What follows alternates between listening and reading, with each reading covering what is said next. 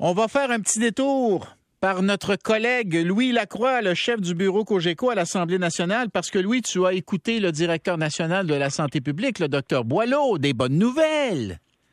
Oui, ben, des bonnes nouvelles, euh, oui. Je pense que les meilleures nouvelles vont arriver lundi, là, euh, parce que euh, ce que nous dit le docteur Boileau en ce moment, c'est que les indicateurs montrent tous que la pandémie est en perte de vitesse, la sixième vague est en voie d'être contrôlée, c'est ce qu'a dit le docteur Boileau. Ça implique donc que le plan qui était de retirer le port du masque obligatoire le 14 mai devrait être euh, euh, suivi, c'est-à-dire que à partir du 14 mai, là, dans les lieux publics, il n'aurait plus l'obligation de porter le masque, sauf dans les transports en commun, euh, dans les hôpitaux, par exemple, ou encore si vous êtes atteint de la COVID. Mais on se garde quand même là une petite réserve en disant, ben écoutez, on va regarder les, les indicateurs continuer à défendre, et puis lundi, on va faire une recommandation finale au bureau du premier ministre. On sait que le, docteur Boileau lui fait des recommandations. Après ça, c'est appliqué par le gouvernement.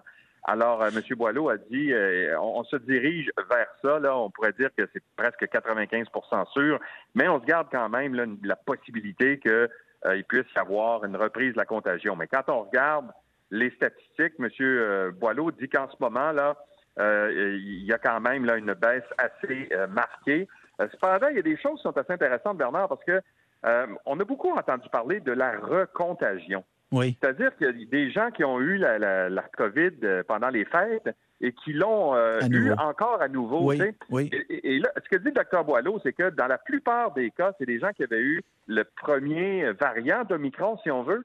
Et là, c'est des gens qui sont réinfectés au BA2. Hmm. Alors, donc, le nouveau variant qui est à peu près 50 plus contagieux que le, le, que l'Omicron. Alors, c'est ce qui explique la force de la sixième vague euh, en ce moment. Et là, ben, elle est en perte de vitesse, c'est en train de, c'est en train de diminuer. Mais en même temps, euh, un malheur n'arrivant jamais seul.